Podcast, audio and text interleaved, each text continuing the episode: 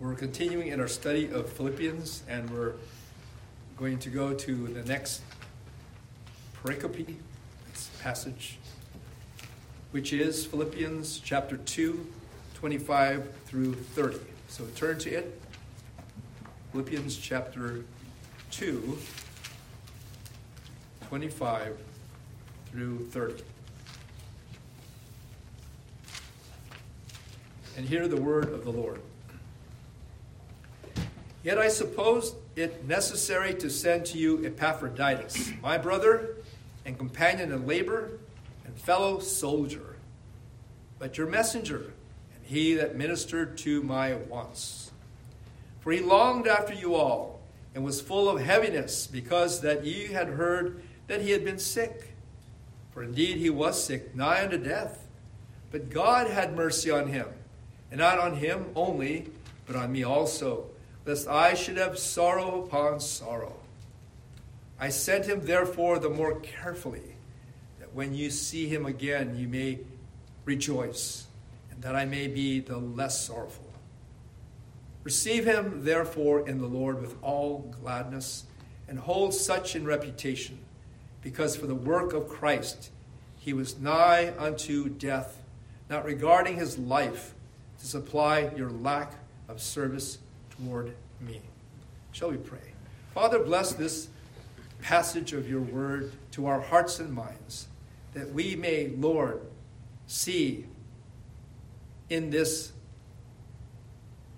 your Son, Jesus Christ, and that we may also, upon looking at it again and again, see ourselves more in the likeness of your Son, Jesus Christ.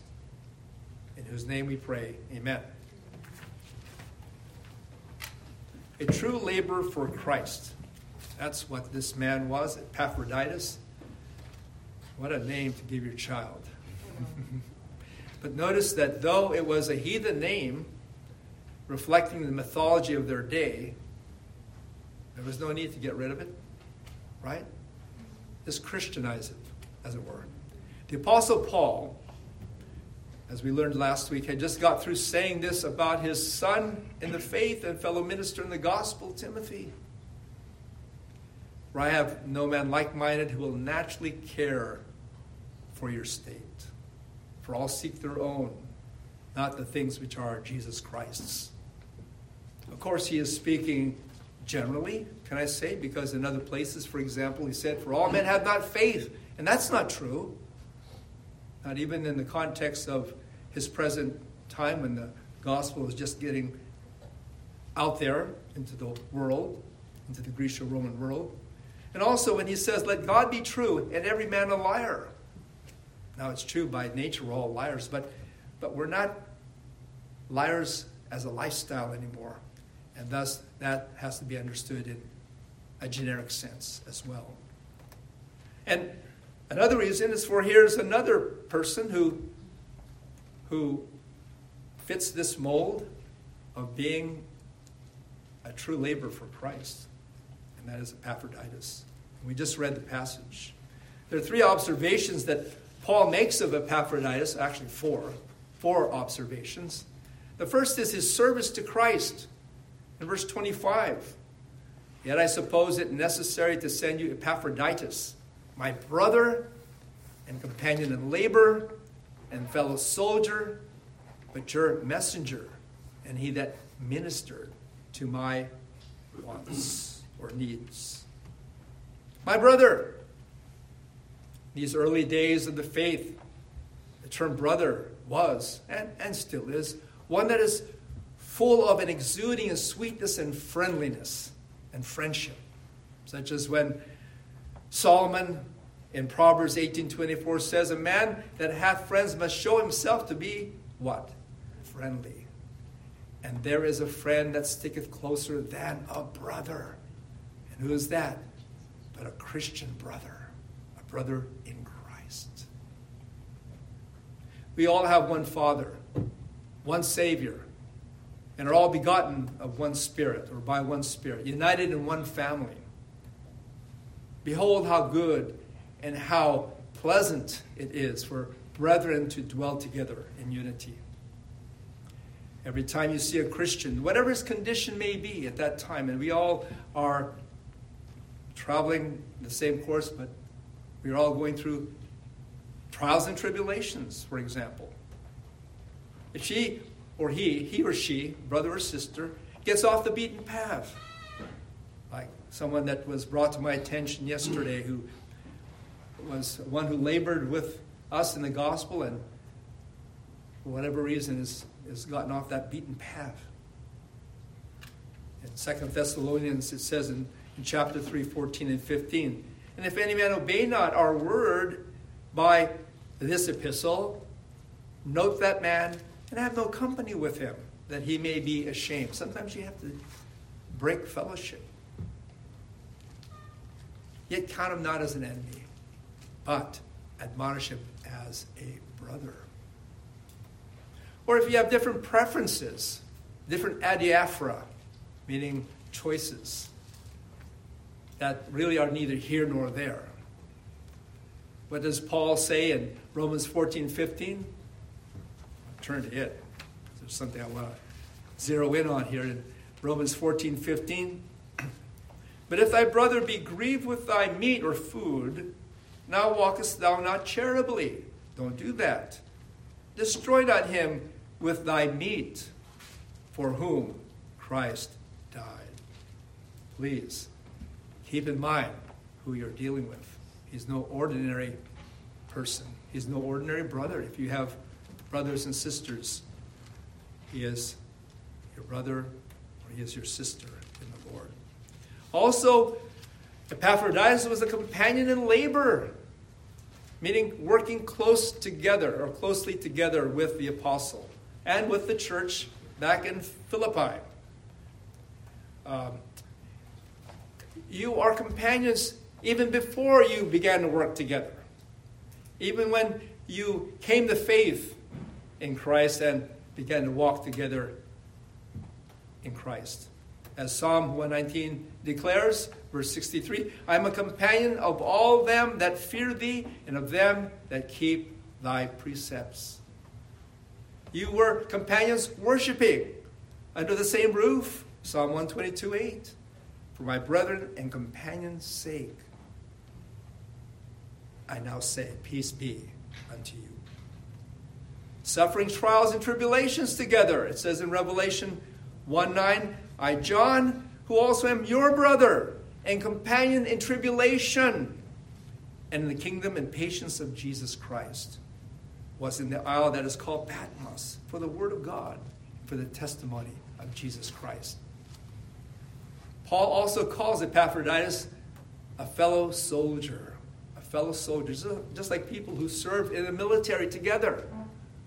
I remember um, my, my father had uh, those that he served with that he would meet up with from time to time, even in his retirement. And they had something there together because they, they, they fought together, they, they suffered together. Perhaps they suffered the loss of someone who was a comrade in arms, or maybe it was some family member, like a wife, but they have that, that bond.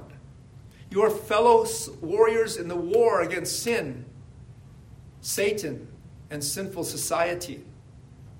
This title is peculiarly applicable to common perils and suffering of that sort that believers go through, who are called sometimes to suffer persecution, as we heard in uh, John's testimony from Revelation to carry the cross of the Lord, and to wrestle not with flesh and blood,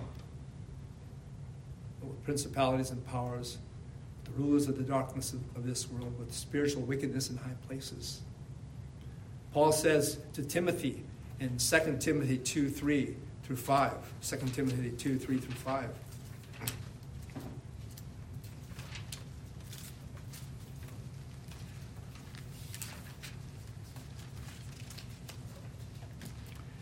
Thou therefore endure hardness as a good soldier of Jesus Christ. Christian life is not a bed of roses, unless we are thinking of, of it and considering the thorns. It is not an easy road.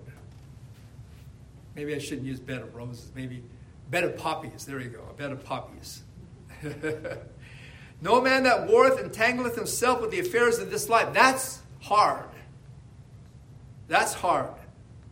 That he may please him who had chosen him to be a soldier. And that's the one that we, we, we sang to Jesus Christ. Onward Christian soldiers, right? Marching as to war. And if a man also strive for masteries, yet is he not crowned except he strive lawfully. In other words, if you're going to be good at anything uh, in, in the service of Christ, from being a minister to being an elder to being a deacon to being a Sunday school teacher to being a witness for Christ, whatever it is, to uh, being a, a, godly father and, and, and, mother over your children in your home, nurturing them in the fear and, and admonition of Christ, you're to do it according to the Word of God. In other words, you're to have a testimony that will glorify Christ to match what you have to say. We need to guard each other's backs as fellow soldiers, do we not? That's what can I say? Because you're being shot from, from every angle. We're in the crosshairs of the evil one.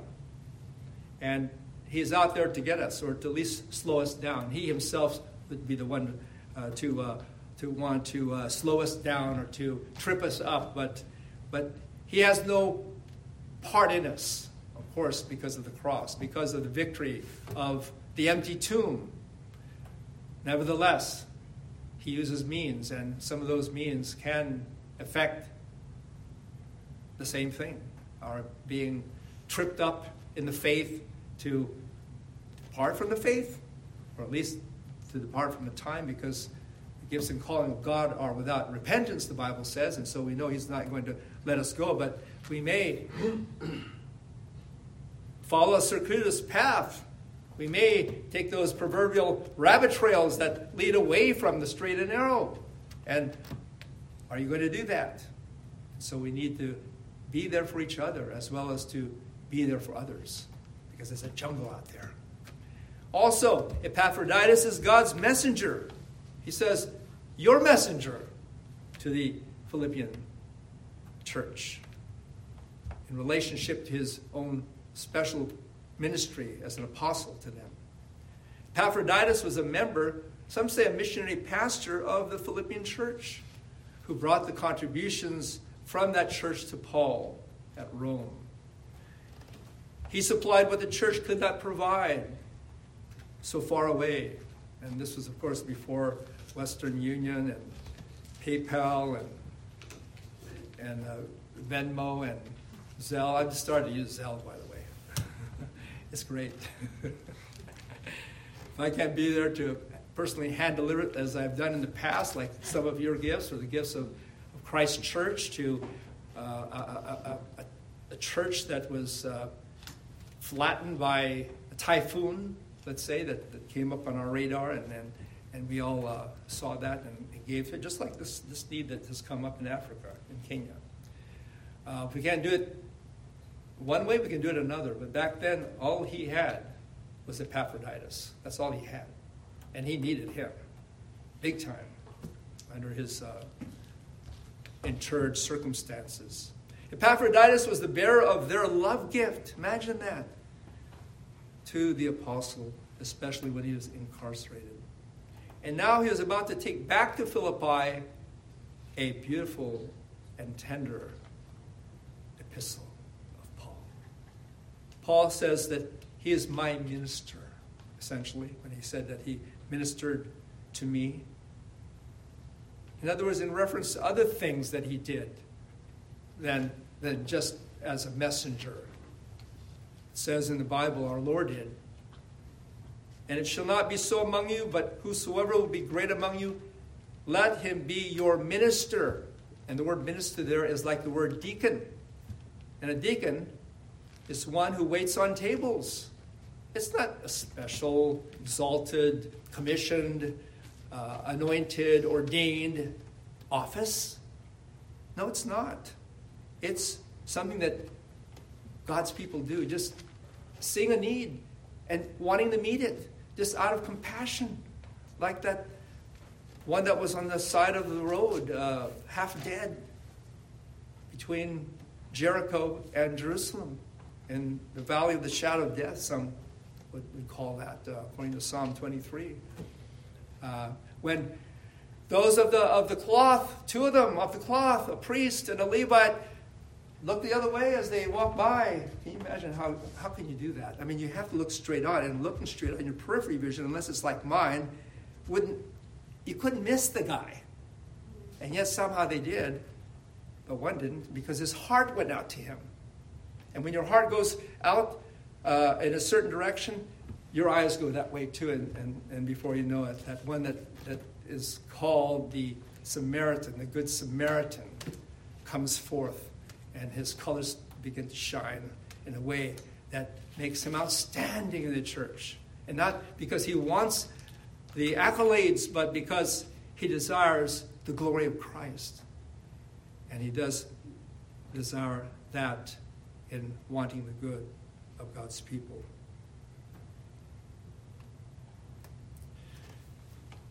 He shows how he's like his Lord because it goes on to say, our Lord does, even as the Son of Man came not to be ministered unto, but to minister and to give his life as a ransom for many.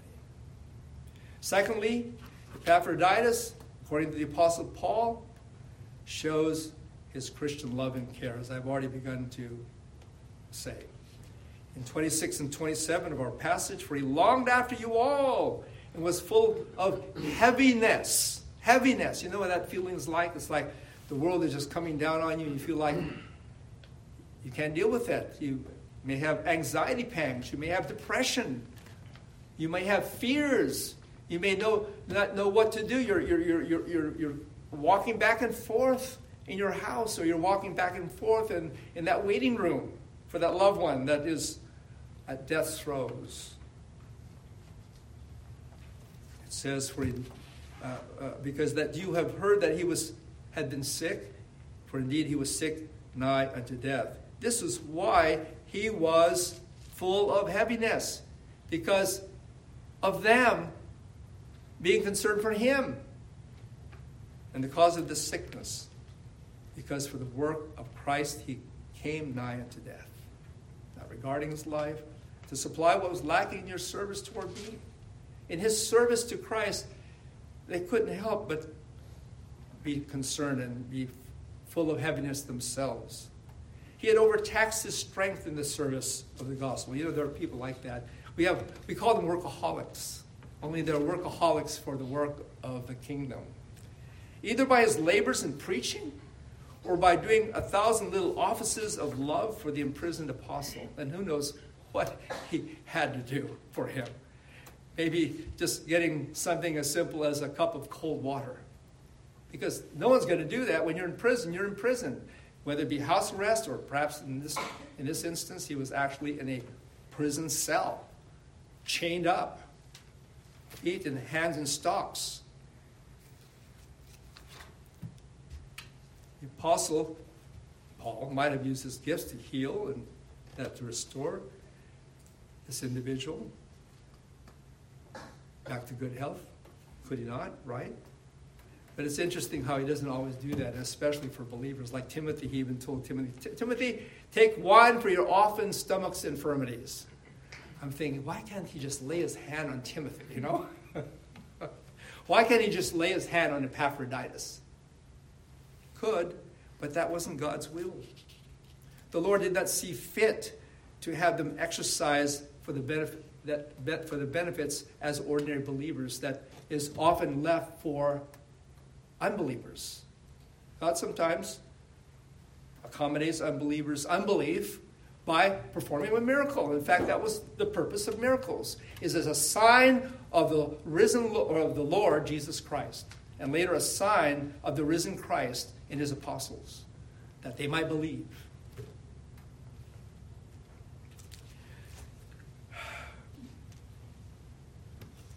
Epaphroditus loved God's people so much, he was deeply burdened how they heard that he was deathly ill. Here's sympathy manifested. in several directions. First, by the Philippian church towards the Apostle Paul, who were touched with Paul's wretched condition in Rome and prisoner lacking food, that they sent Epaphroditus to him with the means of providing relief. And then also by Epaphroditus toward the Philippian church in being diligent to send him their way as soon as possible. And by Paul for both Epaphroditus and the Philippian church. And unless our Christianity does unites us in this manner, where all souls are living in sympathy toward one another, we will have to that extent failed in our mission. Because really, the spiritual is the very essential part of it all. How our brethren are, how they are doing. Isn't that what we often do when we uh, send greetings as we relate uh, to others uh, how they were doing, like in these parochial reports that were read at classis. Uh, there were things that we were thankful to hear about, but then there were also things that we noted that needed prayer, and especially uh, ailing ministers and even some that were leaving the, the denomination. All true disciples are members of one body of which Christ is its head. And what one feels, all feel, right? Isn't that what it says? And likewise, when one rejoices, they, they all rejoice. When one weeps, so do all. But God had mercy on Epaphroditus. And by having mercy on him, God had mercy on Paul and, of course, on the Philippian saints. The apostle, the apostle Paul had already a hard time being in prison. And if Epaphroditus had died, which he could have very easily in Rome, what sorrow that would have been for him. Not just for the benefit of the brother's service, but because of his love for him. That's the most important. We are all deeply interested in the recovery of the saints. I hope you are. And I hope you don't discriminate who are your brethren or who you would give your love to. I know it's difficult. I know it's hard, especially with the plurality of God's people everywhere. It's, it's so easy to overlook someone, or it's so, it's, it's so easy to say, well, later. One thing I, I do is I have these to do lists, and so I'll make them like Monday, Tuesday, Wednesday, Thursday, Friday. and if I can't attend to them today, Sunday, I'll put them whenever I can attend to them, and then I'll try to remember to pick that up on that day, okay? So if I miss any of you all, uh, I hope you understand. I'm, I'm trying, okay? and I have help, and I thank God for my wife. We are all deeply interested in the recovery of the saints, and especially of eminent ministers. That's what we're talking about here. Paul, perhaps even Epaphroditus, certainly Timothy whose lives contribute to the enrichment of God's kingdom and the world. And I think about Pastor West at this time, and I've already shared some things about him and how, how he was a man who was mightily used of God. And I'm going to be sharing with you some of his anecdotes that he puts into the Reformed Herald and has for years. And uh, I had one in mind already. I just didn't have time to put it out, but next week, Lord willing, you will, you will see one of them and you will be delighted You'll be enthralled. You'll be uplifted. I, I guarantee it. And so, thank God for our eminent ministers. Thank God for his restoring health so that we could go on to serve God anew in his holy service. It is a mercy also to ministers who have fresh opportunities to do good again or to continue doing good. A mercy also to the flock as they receive greater blessings from his labors. Verse 28 of our passage in Philippians 2 I send him therefore the more carefully. The word carefully means more diligently, speedily, that when you see him again, you may rejoice and that I may be the less sorrowful. And that is why Paul endeavored to send him their way ASAP, the less sorrowful they might be, and that he might be in turn knowing that they are comforted. Even though it take away from him and how he depended on him and leaned upon Epaphroditus in his time of incarceration and loneliness. Third, his godly reputation that followed him. It says in verse 29 Epaphroditus, receive him, therefore, in the Lord with all gladness and hold such in reputation. Give him a hearty reception when he comes. Throw him a party. Have a good time welcoming him back. And not with those uh, conventional civilities and social politeness. And I'm quoting somebody on this one. those are terms that I don't normally, normally use, okay? But with exultant affection, can you garner that up, you know? Uh, and, and not pretentiously, of course, but because it's, it's in your heart, because of your love for him. And treat him with honor. It says, hold him in reputation, for he is a noble man. Treat him as a noble man should be treated, and that is with all due respect. And do this because he deserves it, he earned it. Because for the work's sake, he was nigh unto death. Imagine that. Someone who'd be willing to go as far as he could on his hands and knees just to get the message of the gospel to that lost soul or to those lost people that are out there. That's what missionaries are all about. You know, missionaries, you have to tip your hat to them. They're not just undertaking some small thing. There's a missionary gal, Lisa, that uh, goes out uh, when we go out, like on the campuses, like last Tuesday. And she was a missionary in Eastern Africa and would still be there had her mother not become ill and she had to come back. And when she came back and she passed, after that time of mourning, she was attending this church where some of the brethren go, and as soon as she heard about the outreach, she was raring and, and willing to go. And I tell you, that's, that's the spirit of the missionary. Their hearts are nearer to heaven when their hearts are out there amongst those that are on the edge of eternity and darkness. He was thoroughly disinterested. Now, let me explain what, he, what this means. That is Epaphroditus. Meaning he was disinterested in things that we often make our highest priority, and that is me, myself, and I. He would suffer and risk his life not from any personal motives at all, but from his inspiration as a Christian out of love and charity for God's people. And perhaps this is what Christ meant when he said in Mark 9:37, "Whosoever shall receive one of such children in my name receiveth me, and whosoever shall receive me receiveth not me, but him that sent me."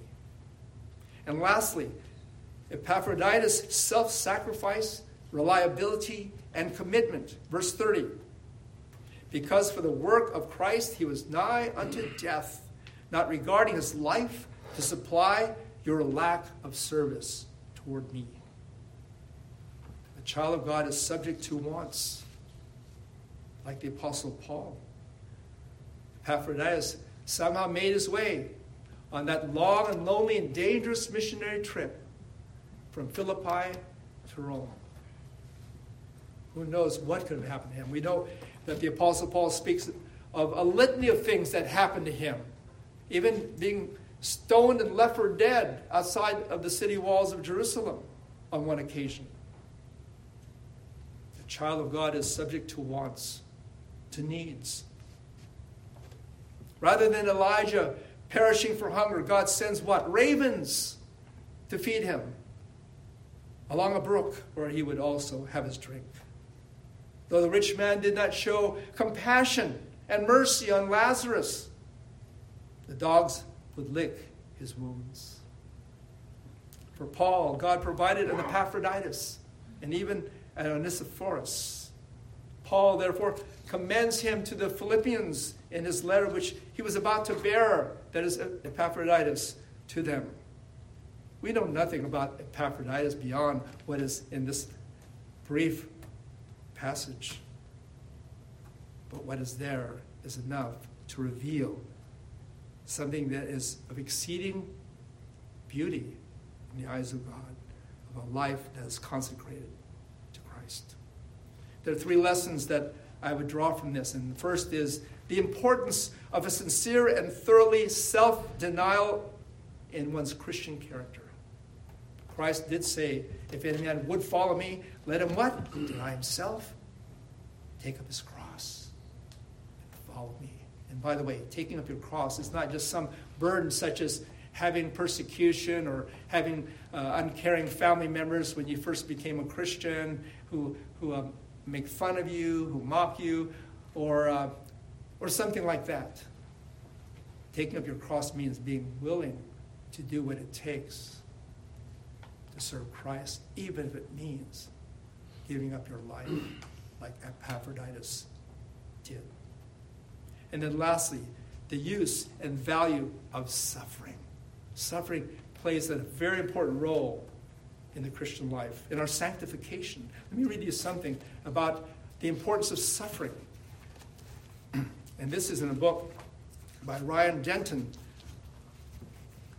Even if none, proclaiming biblical evangelism.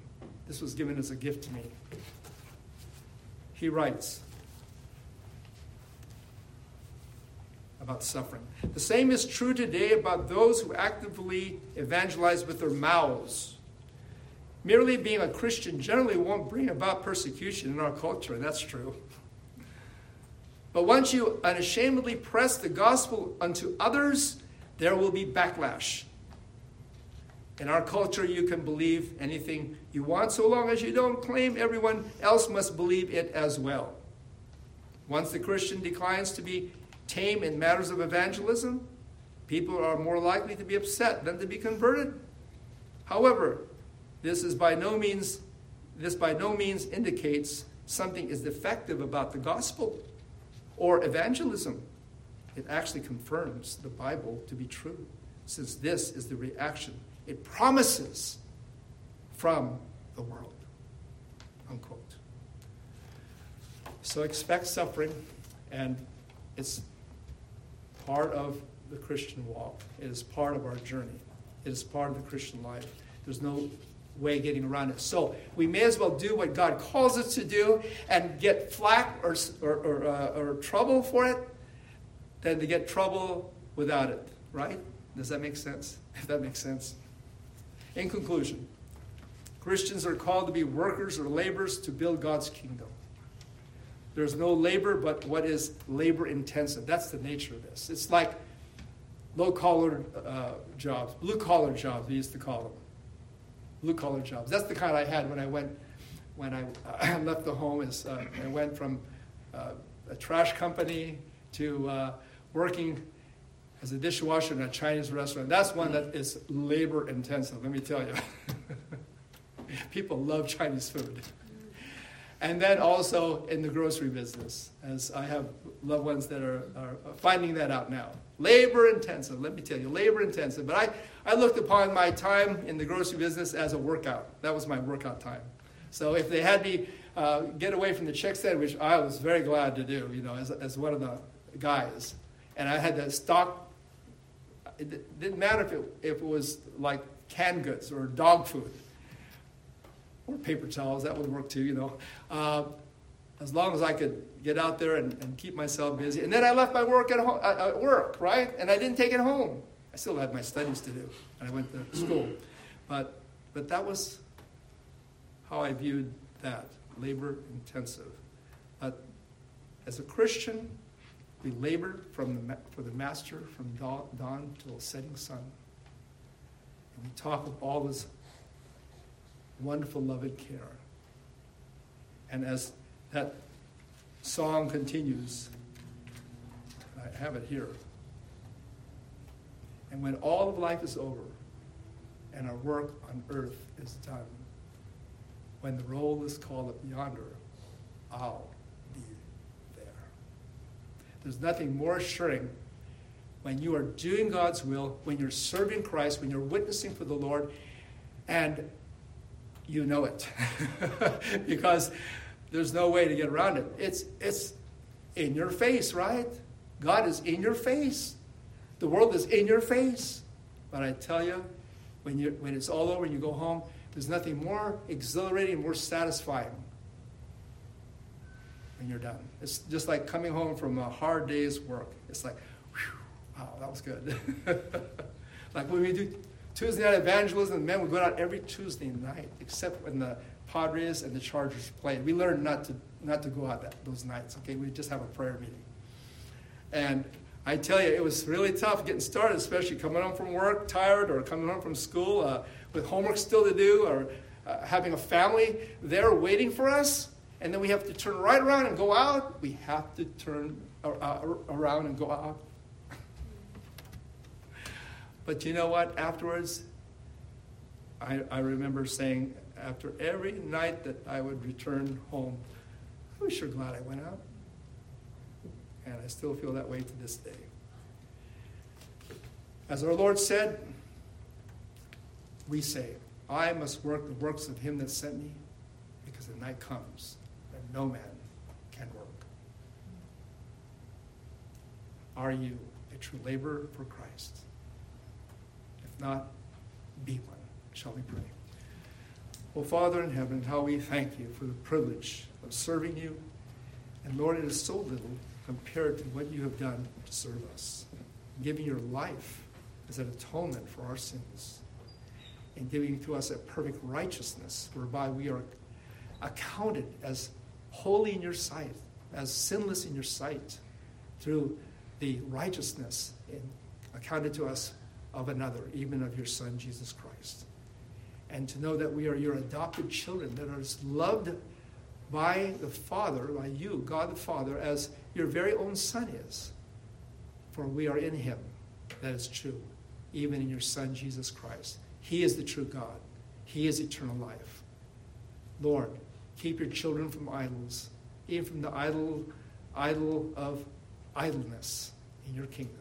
Help us, Lord, to be active, to be going, to be doing. Lord, I know that you will bless us for that, and you will strengthen us, and you will, Lord, equip us and continue, Lord, to use us until that last moment, that last breath, even as our brother, uh, Jim West, left this life glorifying you and enjoying you forever. Do that for us, we pray. In the name of Christ, our Lord.